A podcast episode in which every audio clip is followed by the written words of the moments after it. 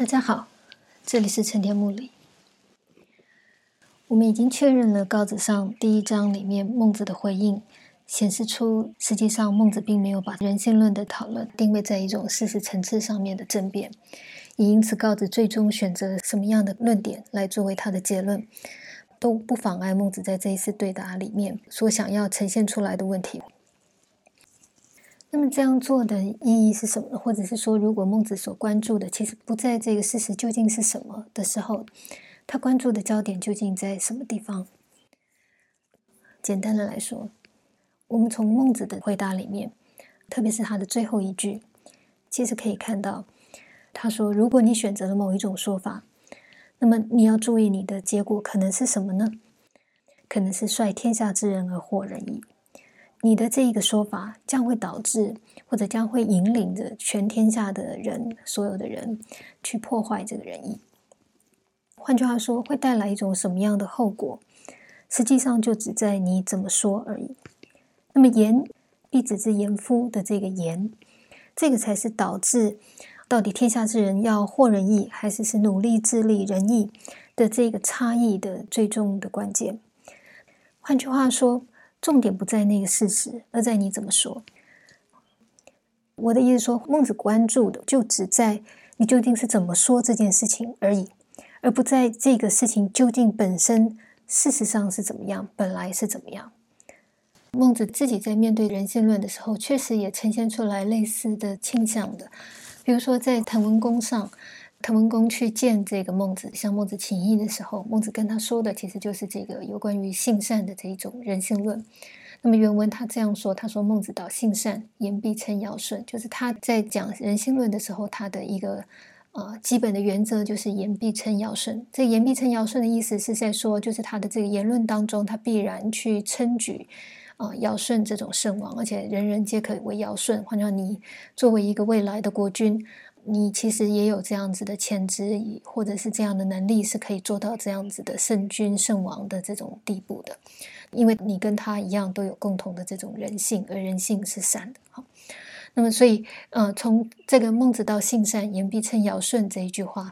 我们也可以看到孟子确实把整个这个性善论的问题最初的表现、最在意的起点，都确实是把它放在一个你到底怎么说，你到底鼓励人去。呃，更好的为尧舜，就好像你觉得呃能够为卑圈，其实是一个顺性的，所以你其实是可以做得到的。或者你要为仁义啊，你也可以做得到的，是这样子的一种说法，还是你啊，如告子当他这样做比喻的时候，他所影射的，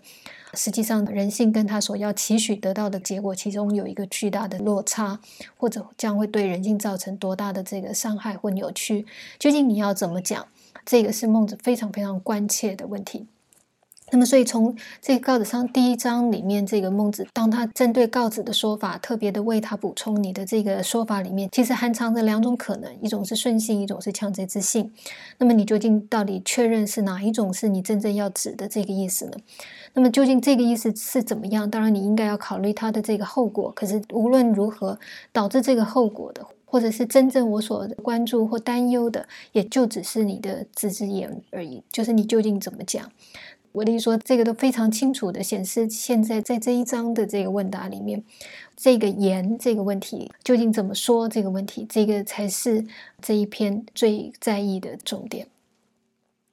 那么，可是为什么这样子呢？我我的意思说，言说你怎么说？你怎么诠释一个东西？你怎么解释一个东西？这个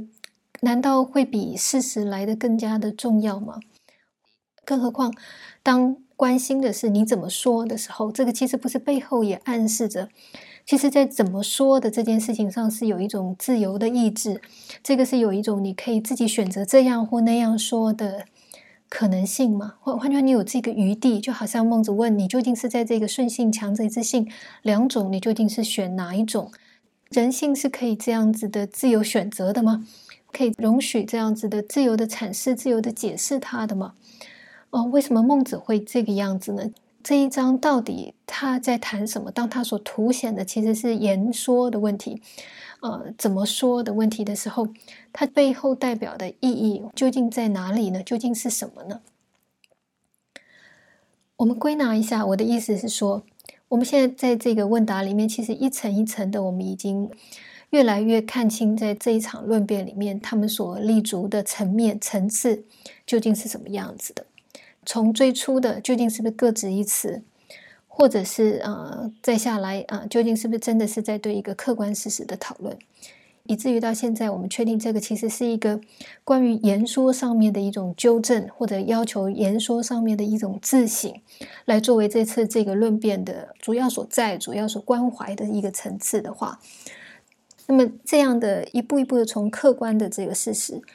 越来越往一种好像在言说，好像是你自己的选择的这种越来越倾倒在靠向一种浮在这个事实之上的主观的这种取向，那么。这个反映出一个什么样的问题？当孟子把告子原以为我们确实在讨论的是一个事实的，而且是一个单纯的一种现象的指认的一种这种论断，把它一直拉一直拉拉到一个这样子的一种好像个人自由的端看你怎么讲的一种状态的时候，孟子到底想要做什么？这个在人性论上面有什么意义？我想答案其实非常简单，就好像呃，我就看你怎么选了你你自己觉得怎么样比较好？如果啊，眼前可以预料的结果可能是这样或那样的时候，你会怎么选？这个你会怎么选？或者任由你来选？那么或者你会怎么说？你今天会把同样的一种看法用什么样的方式来传达出来、传递出来？这个也是你的事情，你要怎么决定？换句话说，言其实是完全可以根据我们自己想要表达出什么东西来，你可以说出一套什么样子的话的。那么，所以我我得说，从这些孟子把整个这个问题拉到这个言，而且言确实具有一种你想怎么说。也许就能够说成一种什么样的东西。当你想这样说，也许你如果稍微停顿一下，那么你也可以像孟子这样。你虽然这样说了，但是如果你检查一下，你确实是决定要这样讲吗？还是你会怎么讲？我说这个言还可以再经过呃你的修正。换句话这个都不在事实的问题上，而是在。这个纯粹的在事实之上，你你其实是可以修饰这个，你可以导向某个方向，你你可以做各种各样的这种塑造，你可以啊尝试的把，因为你考量一个什么样的结果，或者你这个时候关切什么样的问题，而就让你的言论变成某种样子，就好像啊孟子现在他当然有他的这个目的，所以他一连串的提问来作为他对这个告子的回应一样，这个也是他的言。那么，所以言并不是一个像这个世界上的其他东西摆在这里就是这个样子，就是这个啊，或者呃，它它不是一个实物，不是事实层次的，它不是一个实物。可是正因为这样，它就有了一种好像你可以塑造、你可以形塑它的，你可以决定它，你可以呃左右它的一种可能的时候，那么这个背后能够让这个东西变成这样子的。可塑的，能够取舍、决定它的方向的，决定怎么说，你要怎么说的这个涉及言之所以为言的这个真正的关键是什么？决定了言之所以为言的这个真正的这个主因，真正的这个内里是什么？很显然的，我会说，其实整个问题非常简单的是说。如果孟子把整个问题的焦点凝聚在这个灌注在这个言言说的问题上面的时候，他其实背后希望对方意识到的是：一方面，我其实只关心你怎么想，你怎么决定，你打算用什么方式来做出你心里所想的那个东西；第二件事情是，当我把整个这个问题重新啊交还给你，让你来自行的决定你要怎么说的时候。其实我也希望你对于你自己的心意，你也应当关心，你也应该重新的审视，以至于让到最后能够让你的言说真正的准确对应你的心意来呈现出来。你的心意是什么？请你仔细的想一想。而基于这样的心意，你所应该说出来的话，你真正想说出来的话，应该是符合你的这个心意，符合你的这个期望而呈现出来的话语。那么，请你再行重新的审视一遍。换句话说，孟子到底在他的对话里面，其实在做些什么事情？我们往往以为人性论是一种关于客观事实的争辩，这里不是。我们以为这只是在言辞上面的逞胜，言辞上面的这个得失胜败，这里其实也不完全是。而是什么呢？当孟子这样做的时候，其实他把整个这个对话其实引导到一个什么样的方向上去？因为他所呈现的只是他自己的心意，他所关心的也只是告子能不能够准确的呈现出他的心意的时候。我的意思说，孟子其实把整个这一场言辩，这一第一章里面的这个言辩，从事实，从单纯的言辞。进一步的通过这个以言辞作为一个途径，通过这个言辞来到一种告子的心意、孟子的心意。换句话说，在这个对话当中的两造，他们之间彼此的心意上面的理解、心意上面的实现，以及心意上面的沟通。换句话说，孟子把这次的对话从我们所一般想象的外在的层次。拉回到成为一种两方在心意上面的对话，在心意、在用心、在两心的这种对话。所以他关注告子的用心究竟是什么，也希望告子只把他的焦点、把他的呃着力之所在聚焦在整个这个他自己的用心上面。乃至于如果我们看呃孟子的这一段回答。其实他是身体力行的，而且非常准确的把他的每一句用话都对准心意的问题了而发。除了一连串的发问，是真正每一句都在对向这个告子的心，如同一种警钟或者一种提醒一样，在每一句的问答里面，希望告子能够因此而回观他自己的心意究竟是如何。以外。在最后，他作为一个后果一样，在呃警告这个告子的这一段话：“率天下之人而惑人义者，必子之言父。”更是除了在对象告子的用心以外，连作为这个呃能够敲击告子用心的这个材料，换句话说，率天下之人而惑人义的这一件事情本身，实际上。如果我们稍微的品味它的话，或者稍微的去理解这个当中所发生的实际的状态是什么的时候，我们也会看到，连这个最终的这个作为一种警惕的材料的这个材料本身，实际上也是一种心意的呈现。原因是什么？因为我们可以想象非常简单的是，今天这个天下之人去祸害仁义，是为什么这样做？他说，其实是因为你的言论。换句话是因为你这样说，这个其实暗示什么？我我说，其实我们想也可以知道，假设今天这个国家、这个社会、这个世界，这个呃整个执政的阶层是行仁政的，换句话非常关心、照顾天下的所有这些人的存在，或者里面的鳏寡孤独、所有的弱势者、所有的老者，他们都得到了一定的这种照护、照养，让他们养生送死都没有遗憾。那么，或者是说，在这个世界里面，我我们看到它的有道有秩序，那么所以里面的人其实都合乎义的来行动的。换句话，哪里有真正的需要，那么人就会在那里去做这些事情，而不是为各自的自己的这个利益在争夺、在占有或者在那里区隔分裂。换句话说，如果今天天下之人眼前确实存在着这个仁义的时候，就客观来讲，换句话，就事实来讲。所有人理当来说，他会生活的非常的好的，他会愉快的，他会安定的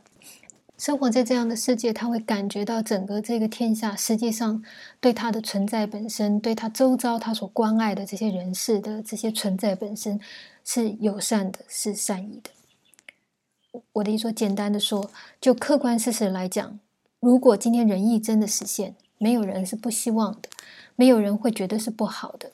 我们不可能想象今天你以一种暴力的方式，以一种剥削的方式，或者是其他的呃自私自利的方式来营建出来的这样的一种世界，营建出来的这种社会的这种生活存在，会让人觉得好。人们所想要的东西，其实是比较像仁义所要塑造出来的这个世界的状态。所以，我我一说，就客观事实来说，如果今天人类确实是活在一种事实层次。单纯的就事实而论事实，就事论事的话，那么眼前的这个东西，就事实来说，它是好的的情况，你为什么需要去祸害它呢？你为什么要去破坏它跟伤害它呢？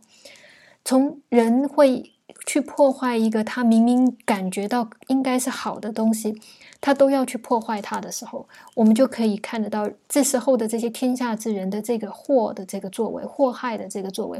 实际上已经不是一个单纯只是眼睛看着事实来因应这个事实所做的事情了。他们之所以做这件事情，因此。可以非常清楚的理解到，他们其实今天之所以这样做，纯粹只是在反映你的言说，反映某一种与事实无关，在事实之上的另外一种层次的问题。那么那个层次的问题是什么？这里讲的就是你的这个言说，你对这整件事情的这个解释，你怎么看待这个东西？你怎么叙述？你怎么论断这整个这个事情的这一种言说的问题？那么如果是这样，我我得说，既然不在一个事实层次，那么换句话说。你的言论既然是你的心意的呈现，那么他们这个时候的这个反应，既不在一种真正对应事实的一种客观作为的话，那么今天这些人在获或不获的这种取舍、这种行动本身。实际上也是他们的一种心意的呈现，因为它纯粹只是在对应一个心意层次的问题，在做他们相对应的一种反应。因为这个相对应反应的原因没有办法去诉诸于客观事实，客观事实其实是他不需要祸害这一切才对，他甚至希望这个东西能够继续的维持这样的东西这样的情况才对。可是他却不如此做的话，那么这个就纯粹是一个。人跳上这个事实层次的，在整个心意活动的这个问题而已。换句话，我的意思是说，天下之人或仁义的这个行动，其实已经没有办法用客观事实或者事实世界、事实层次上面的因果来做出有效的解释。它的结果，它这个祸害仁义的结果，跟仁义作为一个原因，它会产生出来的本来的客观的事实层次的结果，两个是不相对应的。所以，如果连他在用作他说话的这个资材材料引述的，在这个对话以外的天下之人的事迹，他挑选的都是这种啊有关于心意的这个实现、心意的一种反应、心意层次的这个事情的话，那么我们可以看到稿子上第一章，他真正想要展示的、真正想要凸显的，也就在这个心意问题上。那么这个。把整个焦点都首先的先本于心意，这个是我们连上次举例孟子怎么看待匡章的，通过皆称不孝这个例子，也都可以非常清楚的看得到。孟子只看匡章的色心究竟是如何，而不是只看他表面怎么做。那么，所以在孟子里面，其实一旦谈到言论的态度。无论是一种具体的实例，或者是啊孟子原则性的在说他怎么去面对他人的言论，或者是自己的言论的时候，都会看到跟心的联系。我们举一些例子啊，简单的看一下，这些例子都是我们之前已经提到过的。比如说啊，我们之前说有一篇很长的在公孙丑上的这个不动心章啊，那那一篇里面就提到了这个知言的问题。怎么样能够知道盐这件事情，或者怎么样能够操作这个东西，或者能够对盐这个东西真的有所真正深层的这种明白的那一章，就提到烟跟心的问题，而呈现出他们两个之间的这种非常密切的关联。那么那一章怎么讲？我们简单的看一看就好。首先，他先引述了告子的话，他说：“告子的不动心的方法是什么？告子自己是这样说的，就是你不得于言，勿求于心。”不得于心，勿求于气。那我们在这一段话里面，其实已经可以看到，这个不得于言的时候，它立刻关联到的问题，其实就是心的问题。那么，只是告子的态度是勿求于心。那么这段话大概是什么意思？有不同的解释法的。有人把不得于言解释成，啊，对方在说些什么东西，我们听不明白啊，就他的言论我们不明白，这个是不得于言的一种解释。或者是说对方所说的话啊不顺我们的意思，换句话说，我对我跟这个话他的这个话语感觉是有一种啊矛盾，或者有一种不符合所愿的这种状态，这个也是一种解释。那么或者也有人把不得语言解释成什么？解释成我们自己想要说一个东西，可是我就说不太出来我要说的话，或者我说出来的这个东西我自己都搞不清楚到底怎么回事，或者就不能够准确的答意。就不把这个言视为是一个对方之言，而是我自己本身的这个言说的活动。那我自己做不到，我自己要做到的心意的呈现，这个是另外的一种解释。那么这三种解释哪一种是比较正确的？这里我们先不讨论。可是我们从这段话里面，其实就可以很明显的看得到，这个言跟心是一个呃几乎联动的一个东西，它们关联在一起。那么告者态度，他说，如果不得于言，无论这个指的是呃对对方的言的问题，还是是自身的这个言说的这个问题都好。可是他说，我要斩断这个言跟这个心的关系。或者我在言上面遇到一种否定的负面的状态的时候，我不会再更往新的方面去进行连接。我务求于心。至于如果我连心都不得的时候呢，不得于心的时候，那么我也不会去求这个气。哈那么气的问题也是一个另外一个复杂的问题，我们这里就不谈。我们现在关注的是这个言跟心。那孟子对告子的这个原则、这个说法呢，他的态度是：你的后半部，你说不得于心，勿求于气，他说这个是可的。好，就换句话，我还可以接受，也可以。好，那当然，可是我们如果看后面的孟子自己在讲的时候，他还会赡养。浩然之气的时候，你就可以知道他不求气，可是他会养气哈，他会在气上面仍然做一些功夫。这个气的心跟气的问题，我们这里就暂时搁置。那么，可是他对于告子说不得于言，勿求于心，他就完全不认同了。换句话说，他觉得言跟心这件事情是非常非常关系紧密的。所以，如果你在言上面呃遇到了某种挫败挫折，那么你。理当要求于心，你必须把这两个东西连接一体的来审视，一体的来想，一体的来做的。好，那么真正这整段话的意思，我们就呃不再做进一步的阐明，我们就只是在这里看到言跟心这件事情，对孟子来说，他觉得这也是应该要连接起来来看的。特别如果你在一个外部的相对于心的。的外部的这个言的问题上，你遇到了挫败，那么你应该立刻反身回去，这个心去探求。无论这里所指的是这个我们自己言说者自己的心意，还是听别人之言、听其言者的这个心意，都可以啊，或者是对方的这个言说者的这个心意，这里我们就暂时不做界定。可是总之，这里这个言跟心的这个关系是非常清楚的，被呃孟子所坚持，他应该连贯的。那么，或者在下面，在同样的这个不动心的这一篇里面，啊，孟子其实就一步一步的谈到，那么他如何具体怎么去处理言跟心。或者心跟气之类的这个问题，他在他的后面就继续在讲。那么他首先他就提到了这个言的问题，他就立刻谈到这个知言。那么知言很显然的就是不得于言这个情况的相反。这个不得于言如果是一个负面的一个挫败的状态，一个否定的状态的话，那么它的正面情况是什么？其实就是知言啊。那孟子说他其实他是知言的，他会做得到这个。所以他的学生就问他了：怎么样叫知言呢？那么孟子这个时候就提出了一些原则：必辞知其所必，淫辞知其所限，挟辞知其所离，顿辞知其所穷。这个是他之言的方式。这个我们稍后再谈。这里现在想让大家先看到的是后面这一句话。他说：“这个言论的重要性是多么的重大呢？原因是生于其心，害于其政；发于其政，害于其事。”这里的这个心政。是这三个层次里面的这个正跟是，究竟具体在指什么？这个以后有机会再谈。不过我们可以看得到，就是言为什么重要，就是因为它其实就是那个最直接产生于我们的心的那个东西。那么这个东西啊，以后当它体现在这个世界上，落到这个世界以后，那么它可能就会进一步的去影响到正，影响到这个事，它是一连串的这个发展。你会看到它的后果是一步一步的扩充，一一步一步的影响到各种你可能想象不到的这个层面。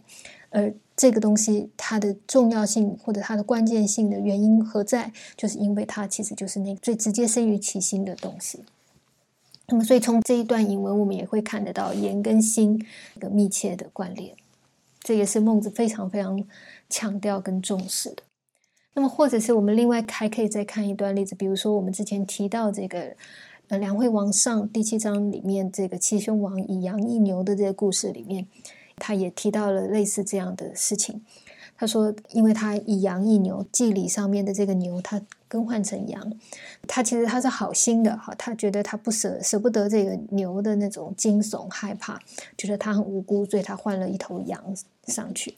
那么可是啊，大部分人之后来知道这件事情以后，都反而对他毫无肯定之词啊，甚至是有点瞧不起这样的一个做法。我原因是什么？倒不是因为他的同情引起非议，而是他以。羊来换掉牛这个行动，因为羊显然比牛要来的小得多，需要去培育它的这个心力成本显然也就轻得多。那么，所以大部分人看待这个行为，其实只是觉得什么呢？其实只是觉得这个王。充其量就是吝啬而已，他其实是小气了，所以他舍不得把那个比较肥大的这个牛拿来献祭，而换了一个相对来说比较小的，在利益上面的损失比较少的这个羊来做这件事情。那么至于他是不是真的如他所说的是出自同情、出自一种良善来做这个事情，对大多数人来说，或许那个也就只是一种借口，假同情怜悯之意，实际上在行以吝啬之事。或者是，就算不觉得他的同情是一种表面的借口，大部分人看到人基于同情，结果他做出来结果却不同样的也同情那头羊，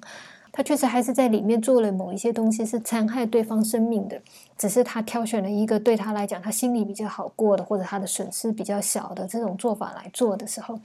这样的一种举措，这样的一个行动，对大部分人来说，你仍然觉得他的同情就算是一种真的同情，这个同情其实也是非常的脆弱、虚情假意的这个味道。好。所以这个王觉得他自己百口莫辩，他确实也觉得自己很奇怪。虽然他的本意不出于吝啬，可是呢，当别人都这样想的时候，他也确实觉得他自己的做法是不是也真的就是如此呢？究竟他为什么会啊？明明同情，明明会不忍心一头牛的无罪而就死地，没有犯任何的错误就要赴死，为什么他对羊却没有给予同样的同情心呢？那么。孟子在那一次的对答里面，他就解答了这些问题。所以这个王，后来他觉得非常的欣慰，非常的好像自己的疑惑都解开，而且孟子肯定了这个王的做法，他肯定了王原有的善意，所以这个王感觉到很高兴。那么就他就说，《诗经》里面说：“他人有心，愚蠢多智。”这句诗呢，他说啊，真正是这个夫子之谓也，真正是孟子你的写照，就是别人的心意。你能够仔细的去揣测思量，然后你你真的是能够探触到别人深埋在他的胸怀里面的这个内心，别人有心，你都能够明白。然后福福是发语词。夫我乃行之，我只知道是这样做，我就自己就做出来这样的事情。那么，可是我反而求之，我反身的去想，究竟是为什么呢？我想要去找出、挖掘出我的这个心意是什么样，结果我却仍然不得无心，我的还是看不明白我自己到底在想什么，为什么会做出这样一个看似矛盾的一些作为，看似矛盾，看似又良善又为自己的利益在想的这种看起来冲突的做法。你今天的这个解释，夫子言之。今天你把整件事情这样解释一趟之后，这样解释一遍之后，与我心有戚戚焉，我就真的是很有同感，而且我真的觉得触到了我的内心了。哈，就是换句话你讲的这个东西，真的有一种我从我的心来的那种真实性的认可，真实性的一种确认。我真的有同感，我真的觉得嗯，没有话好说了。真的很被触动到。那么我们也可以看到，虽然是针对这个行为背后的这个心意的这种蠢惰，可是这个确实就正是这个孟子一直在努力的做法。孟子非常擅长，孟子非常关注，而且非常致力在做，以及在整体的这些言谈与人讨论东西上面的时候，他啊必然去首先敲击的，首先去探求、去触碰的止境。